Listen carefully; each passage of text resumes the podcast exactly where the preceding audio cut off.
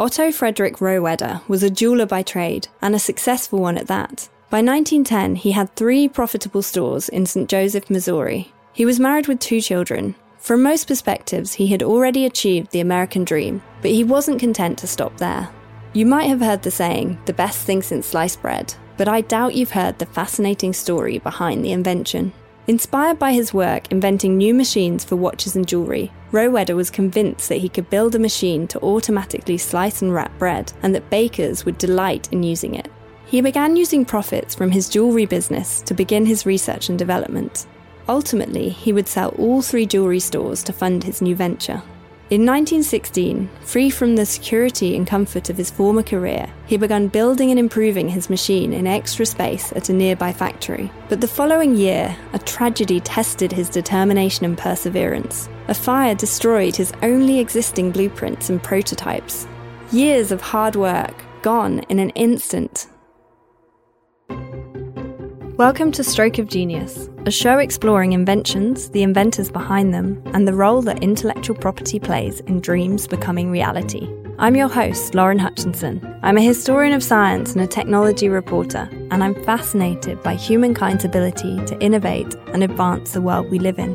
On today's episode, we'll explore three inventions in the world of food production, inventions which have promised to make life more convenient for those who use them. We'll hear how a jeweller became a forefather of modern food convenience, how centuries of incremental innovations led to our modern refrigeration, and at the end of the episode, we'll talk with a contemporary inventor who hopes to solve the conflict between convenience and quality.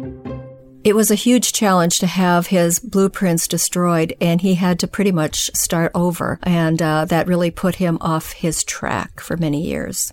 My name's Paula Johnson. I'm a curator in the Division of Work and Industry at the Smithsonian's National Museum of American History. We spoke with Paula to better understand Rohwedder's special place in American history. The fire was a major setback, but it did not deter Rohwedder. He continued working from 1917 to 1928 on developing his machine.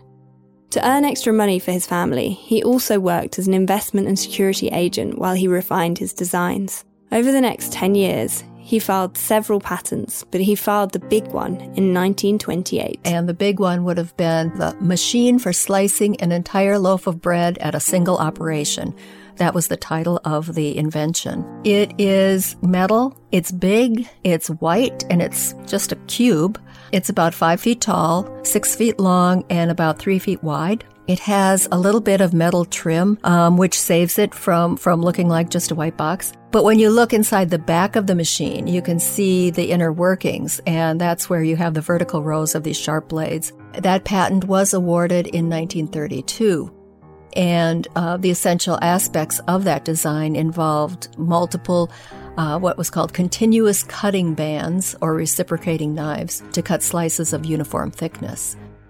We have a photograph that shows the first installation at Chillicothe Bakery Company in Chillicothe, Missouri. And, you know, it just looks like this big white box with uh, loaves of bread um, in front of it, and then on a little conveyor belt going uh, off to the side, there's a chap talking on a phone, one of those candlestick telephones, and there's an old wire fan going, and um, there's a huge cash register. And this photograph, I think more than anything else, kind of shows what this could mean to have a, a, commercial bread slicer in a small place like this.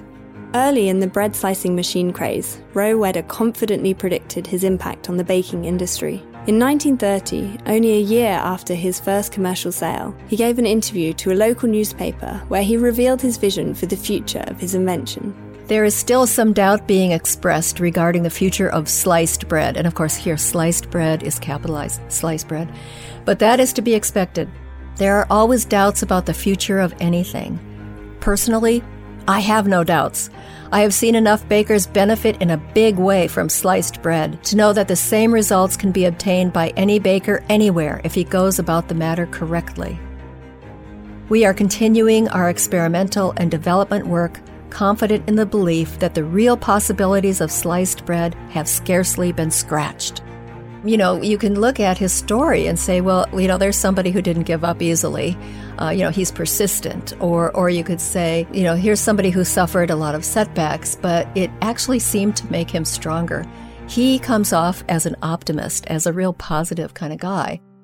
And Rohwedder's optimism and confidence would be put to the test again, not from fire, but by a crash. Most of the nation ran straight into troubling times following the stock market crash in October of 1929. The resulting Great Depression brutalized America's economy, and Rohwedder wasn't immune. He could no longer afford to manufacture the bread slicing machine. But, with much of the nation facing the harsh realities of uncertainty, unemployment, and even hunger, Rohwedder had great bargaining power his patents. Rohwedder found a larger company to take charge of the manufacturing of his bread slicing machine, and he sold his patent rights to the Micro West Company. And they purchased the machines and, hired Rohwedder to serve as the VP and sales manager. So he wasn't on his own for long once, once it became a success. What's great and what I really love about this story is that Rohwedder turned out to be a terrific salesman. I mean, who better to talk about what this machine can do and what a difference it's going to make? And he traveled widely to introduce the machines to bakers all around the country. He also attended national conventions and trade shows. Um, he advertised in print media, trade publications, newspapers, and magazines. It was a big deal, and he he became the voice of the bread slicer. With the combination of Rohwedder's sales skills and his revolutionary invention, it's no surprise that the bread slicing machine experienced near instant success, especially for bakers themselves. For example, a company in Alton, Illinois, the Pan Dandy Bakery, or Pan Dandy Bread, said, since we received your slicer, we have had an increase of about 300 loaves of bread per day. It looks like it will continue to increase more in the future. We would have a larger increase, but we charge one cent more per loaf for sliced bread than the same size loaf not sliced. In Davenport, Iowa, the Korn baking company's testimonial praised the unfair advantage the bread slicing machine gave them. They said, The best part of sliced bread, as I see it, is that competition is absolutely at a loss to combat it.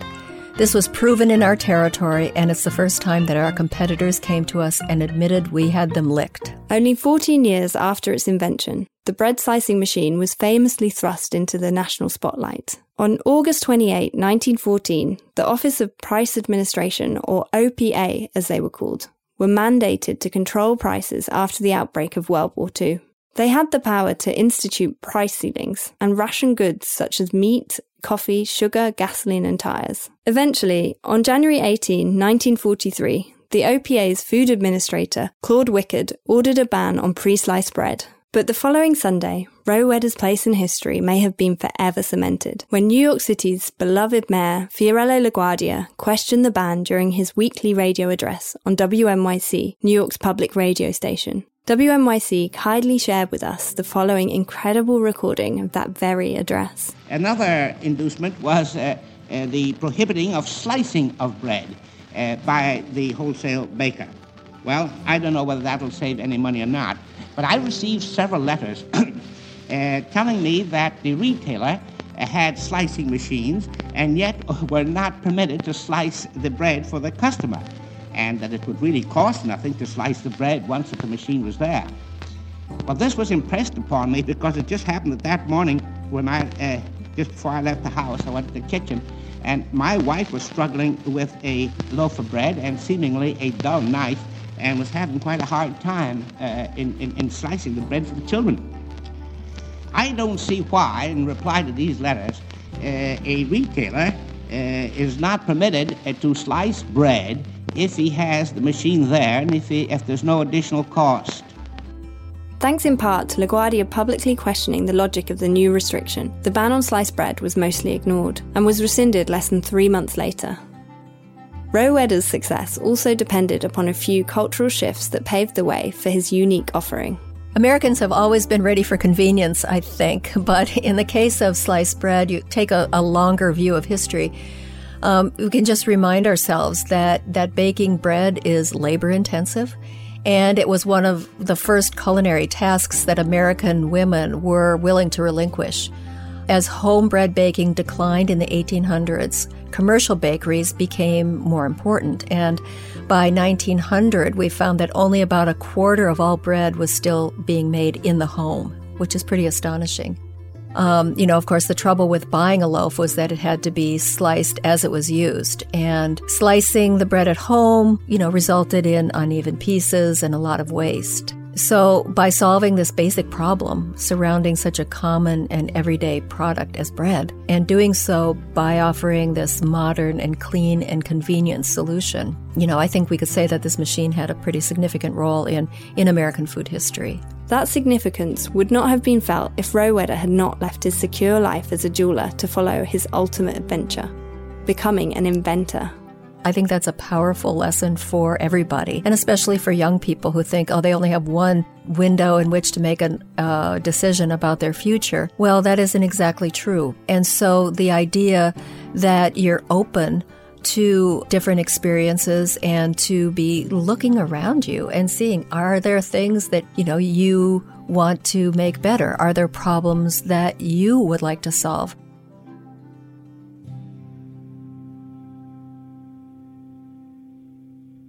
While sliced bread was hugely impactful in lessening the time needed to prepare meals, our next invention had an even bigger impact on modern food convenience.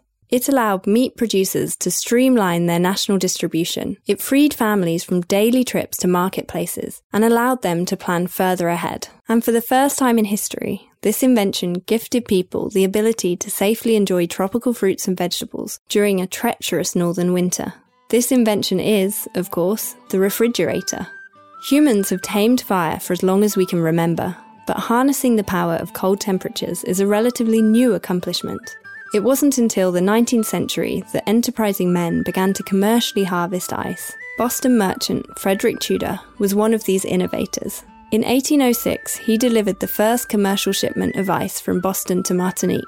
Early operation used horses fitted with special shoes to drag blades along frozen lakes, cutting blocks into manageable pieces. Then workers used pulleys and special tools to store the ice in ice houses.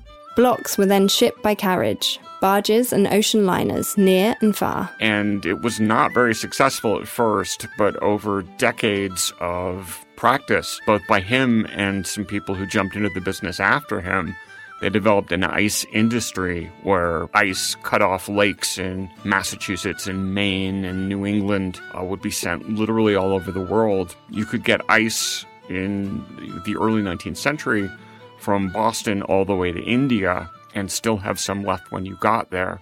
That's Dr. Jonathan Rees, a professor of history at Colorado State University Pueblo, and the author of four books, including Refrigeration Nation, A History of Ice, Appliances, and Enterprise in America. He knows intimately the odds of ice surviving a lengthy shipment through warm climates. On a good shipment, you could save half the ice. You know, you're taking big blocks of it, you're using sawdust as insulation, and what happens is the outside of the ice insulates the inside of the ice. So there really would be a, a fair bit left by the time you, you took it halfway across the world and that ice would not be as pristine as what we expect in our crafted cocktails. But if you cut ice off a lake or off a stream, chances are there's going to be dirt and sediment in it. So before 1880, everyone sort of expects if they ice their drink that there's going to be dirt on the bottom of the glass. The leap forward from seafaring shipments of ice to neighborhood ice production happened thanks to the inventor Ferdinand Carré.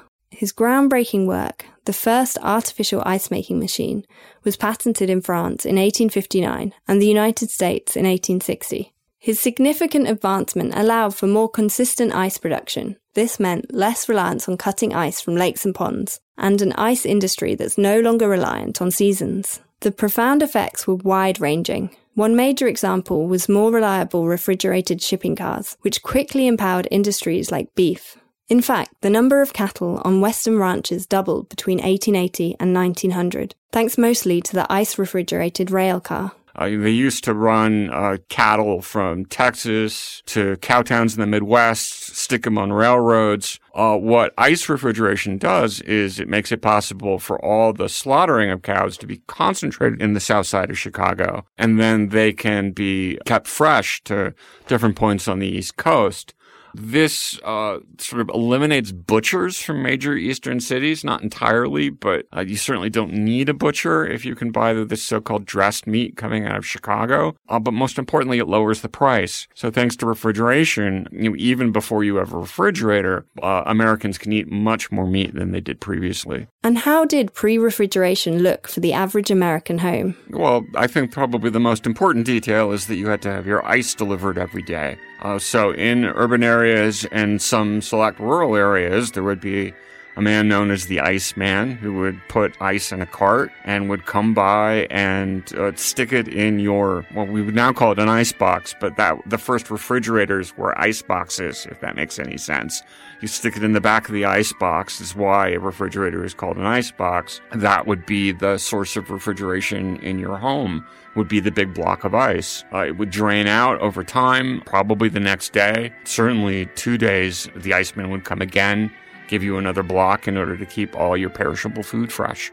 Eventually, companies attempted to use ice making technology to build household refrigerators that didn't rely on ice at all. The first household refrigerators actually required that um, homeowners cut a hole in the floor, and the machinery was in the basement and was tied to the refrigerator on a belt. So sales uh, take a, a, very long time to pick up. Besides requiring a hole cut in the floor of people's homes, the refrigeration industry had an even bigger hurdle to address. Ammonia, the key ingredient in the refrigeration process, was highly flammable and incredibly toxic. Uh, but quite famously, during the 1893 Columbian Exposition in Chicago, the refrigeration building uh, burst into flames. Yeah, killed a whole bunch of firemen who were trying to put out the blaze because ammonia is a very nasty when it explodes. This horrible incident, witnessed by thousands in attendance at the exposition, left a lasting imprint on the refrigeration industry. While many industrial refrigeration companies continued to assume the risk of using ammonia, the consumer facing industry needed something safer. That's where a unique collaboration between DuPont and General Motors comes into play. In the late 1920s, General Motors formed a team of researchers to find a safer fluid to use as a refrigerant for their household units. After several years of tinkering, they landed on what they were calling Freon, a registered trademark of the Chemours company. Freon was a name used to describe many of the refrigerants that they manufactured, but what they all had in common was a combination of the chemicals carbon, chlorine, and fluorine. DuPont, who shared an interest in having safer refrigeration, co founded the new chemical manufacturing company with General Motors, calling it Kinetic Chemicals. Their initial research also resulted in a new patented apparatus which uses this new gas in refrigerators. This patent was granted to General Motors owned Frigidaire, who went on to become one of the biggest appliance manufacturers in the world. This long, complicated road to the technology that we have now, surprisingly, wasn't punctuated by one eureka moment or accidental breakthrough. Interestingly enough, there are very few actual inventors who stick out to me in terms of refrigeration. It is probably the best example available of a machine that develops thanks to uh, a score of people all over the world making little teeny incremental improvements. Refrigeration's gradual evolution wasn't finished. By the 1980s, the miracle chemical of Freon was found to have been harming the ozone layer. The Montreal Protocol of 1987 was an international treaty that aimed to protect the ozone layer by reducing the use of harmful chemicals like Freon. And again, it seemed to have worked. Current predictions show that the ozone may return to pre 1980 strength levels by the year 2050. What's more, this story of incremental refrigeration improvements still may not yet be done there is a new form of refrigeration on the horizon that can create cold with nothing but magnets and water, which will be absolutely revolutionary. It'll be good for the environment. It'll lower costs. It'll be easier, I suspect, to bring it to the many places in the world that don't have access to mechanical refrigeration because they don't have uh, a reliable electrical grid. That's where I think the future is. It's spreading what's already happened to the rest of the planet and doing it in a, a less environmentally damaging way and um, I look forward to that. To pause and reflect on the advancements in food convenience from the last century, we talk to renowned food writer Michael Ruhlman. My name is Michael Ruhlman. I write about food. Food is really important, uh, and I'm grateful to be in this position. Ruhlman has published more than 20 books about food. Much of his work is considered by many chefs to be essential to their libraries. His most recent book is Grocery The Buying and Selling of Food in America, Ruhlman is passionately oriented towards helping modern Americans find a balanced perspective amongst a dizzying array of seemingly infinite food conveniences. Our wide ranging conversations began before refrigeration. Before refrigeration, food in a household was hard. People had to go to a store, not one store, but several stores. Uh, they had to go to a greengrocer, they had to go to a fishmonger, they had to go to a butcher, they had to lug it all back home. And that was hard. They had to do this daily. Echoing Otto Rohwedder's own thoughts, Ruhlman offers a simple explanation for the success of sliced bread. We were ready for it in 1928. We were ready for it in 1858. We're ready for it because life is hard and we want things to make life easier. And it made life a lot easier. My grandmother, who grew up in the Great Depression, would, you know, they'd cook squirrel in rural Detroit. Because there was a time, we forget, there was a time when you could run out of food. The Great Depression only underscores the importance of having an abundance of food. My grandmother was always afraid of running out of food. I mean, she lived in a neighborhood where babies were buried because they couldn't feed them. It was uh, it was and it was secretive and whispered about, but it was understood by people. I mean, it was bad. Fortunately, during and after the Great Depression, America experienced unprecedented growth in food modernization. Hundreds of food innovations happened in quick succession, so quickly that most well-meaning Americans eventually became quite distant from the source of their food. But if I'd asked my father back in 1970s to make mayonnaise, he would have looked. He would have said, "You don't make mayonnaise, you buy mayonnaise." If I would have said, "Let's make our own vinegar," you know, his eyes would have spun in circles because uh, we didn't know how our food was produced. Our body tells us what's good for us to eat. Listen to your body. I say, don't don't listen to anything except what your body tells you. I love Pringles potato chips. I love them. They're crispy, they taste sort of like potato, they're salty. If I eat a can of them, I feel shitty afterwards. Um, when I have a steak with a mashed potato with a heap of butter on it, salted green beans, and lemon juice, I feel good after that. We need to listen to our bodies. That's what tells us what's good or not. Ruhlman's reflections on how to navigate between convenient and healthful foods haven't fallen on deaf ears. In fact, he serves as culinary advisor for our next innovators company. Robin Liss, the founder and CEO of Suvie has big ideas for food convenience. She aims to prove that both optimum convenience and ideal nutrition can find an elegant meeting place on our home countertops. I'm Robin Liss, CEO of Suvie Suvie is based in Cambridge, Massachusetts, but Liss spends a lot of time in New York City and China. She spoke with us very early one morning at a busy cafe on Manhattan's Upper West Side. She had already been awake since 4 a.m., working remotely with her manufacturing teams in Asia. So, Suvie is a countertop, refrigerated, multi zone, cool to cook oven. Uh, and it's divided up into four components a place for proteins, a zone for vegetables, a zone for starches, and a zone for sauces. And based on the time you tell Suvie you want to eat dinner, it automatically starts cooking each of those components for the perfect cooking time so you can walk home to a almost ready to eat meal. Suvie is named after the French cooking technique called sous vide, which forward thinking chefs have been using since the 1970s.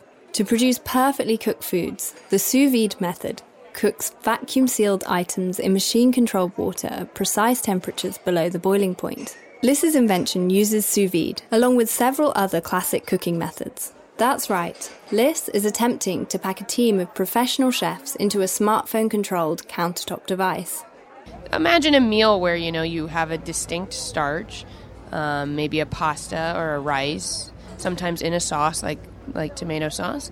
Um, a protein that is cooked beautifully well using the sous vide technique, which just cooks things perfectly, but still has a nice browning or crust on it because of our broiler. And then for vegetables, you get bright green, crispy vegetables, maybe with a little bit of browning as well um, to give you that extra unctuous kind of flavor. Um, but each of those items is cooked independently, so you get really a, a, a unique restaurant quality meal, um, all automatically. Liss explained to us what an ideal use of their technology could mean for a busy family. They're at work, they're on their text messaging chat group, and mom realizes that she's going to be at work an extra hour. So instead of coming home at six, she's going to be home at seven. So she just pulls up her Suvie app she tells Suvie to have dinner ready a little bit later. Everybody comes home. The kids come in the door after soccer practice or doing their homework, and they walk in, and Suvie's saying, "Hey, here's dinner, ready to go." But they get to personalize a little bit. They plate it the way they like it, maybe add some spices, enhance it, make it their own, and then they get to sit down for a lovely meal as a loving family, and not focus on doing the dishes or doing the prep work or stressing out about dinner, and they can focus on each other and what they did that day. Before Suvie, Liss founded the company Reviewed.com, a consumer electronics technology and home appliance product review media brand. Her breakthrough for Suvie came from her deep knowledge of the appliance industry. What we were seeing was a, a lack of major innovation in home appliances, I think because it was a very mature industry. So we said, how can we meet the needs of the modern digitally connected consumer and automate dinner? And that's when we thought, you know what, the time's ready for a kitchen robot. And after this breakthrough, the real work began. Um, it's a non trivial engineering challenge to make a cooling oven. And we really started focusing on that. And we thought that was the critical part of the home automation for a kitchen robot because, you know, food safety is really important. And you can't store food unless it's really cold. And so if we wanted to have a kitchen robot that cooked things when people were away from their home, it had to we had to figure out a way to go from this safe storage of food to cooking it automatically. And so that required making a device that could do both things. Of course, with all of the modern backlash against fast food and the like, we had to ask Liss about convenience. I think convenience is a good thing because if we look kind of at the history of humanity, right? economic efficiency, convenience, things that have let us go from, you know, a society where most of us were agrarian farmers to fulfilling higher level needs, joys, entertainment is really good for people. And so convenience can bring people more time so they can do the things they want, fulfill their hopes and their dreams and their passions we just want to save people time. The average American woman spends about 61 minutes a day in the kitchen. And frankly, there's just not nearly as much innovation in the kitchen as there is about cars or the you know enterprise work stuff.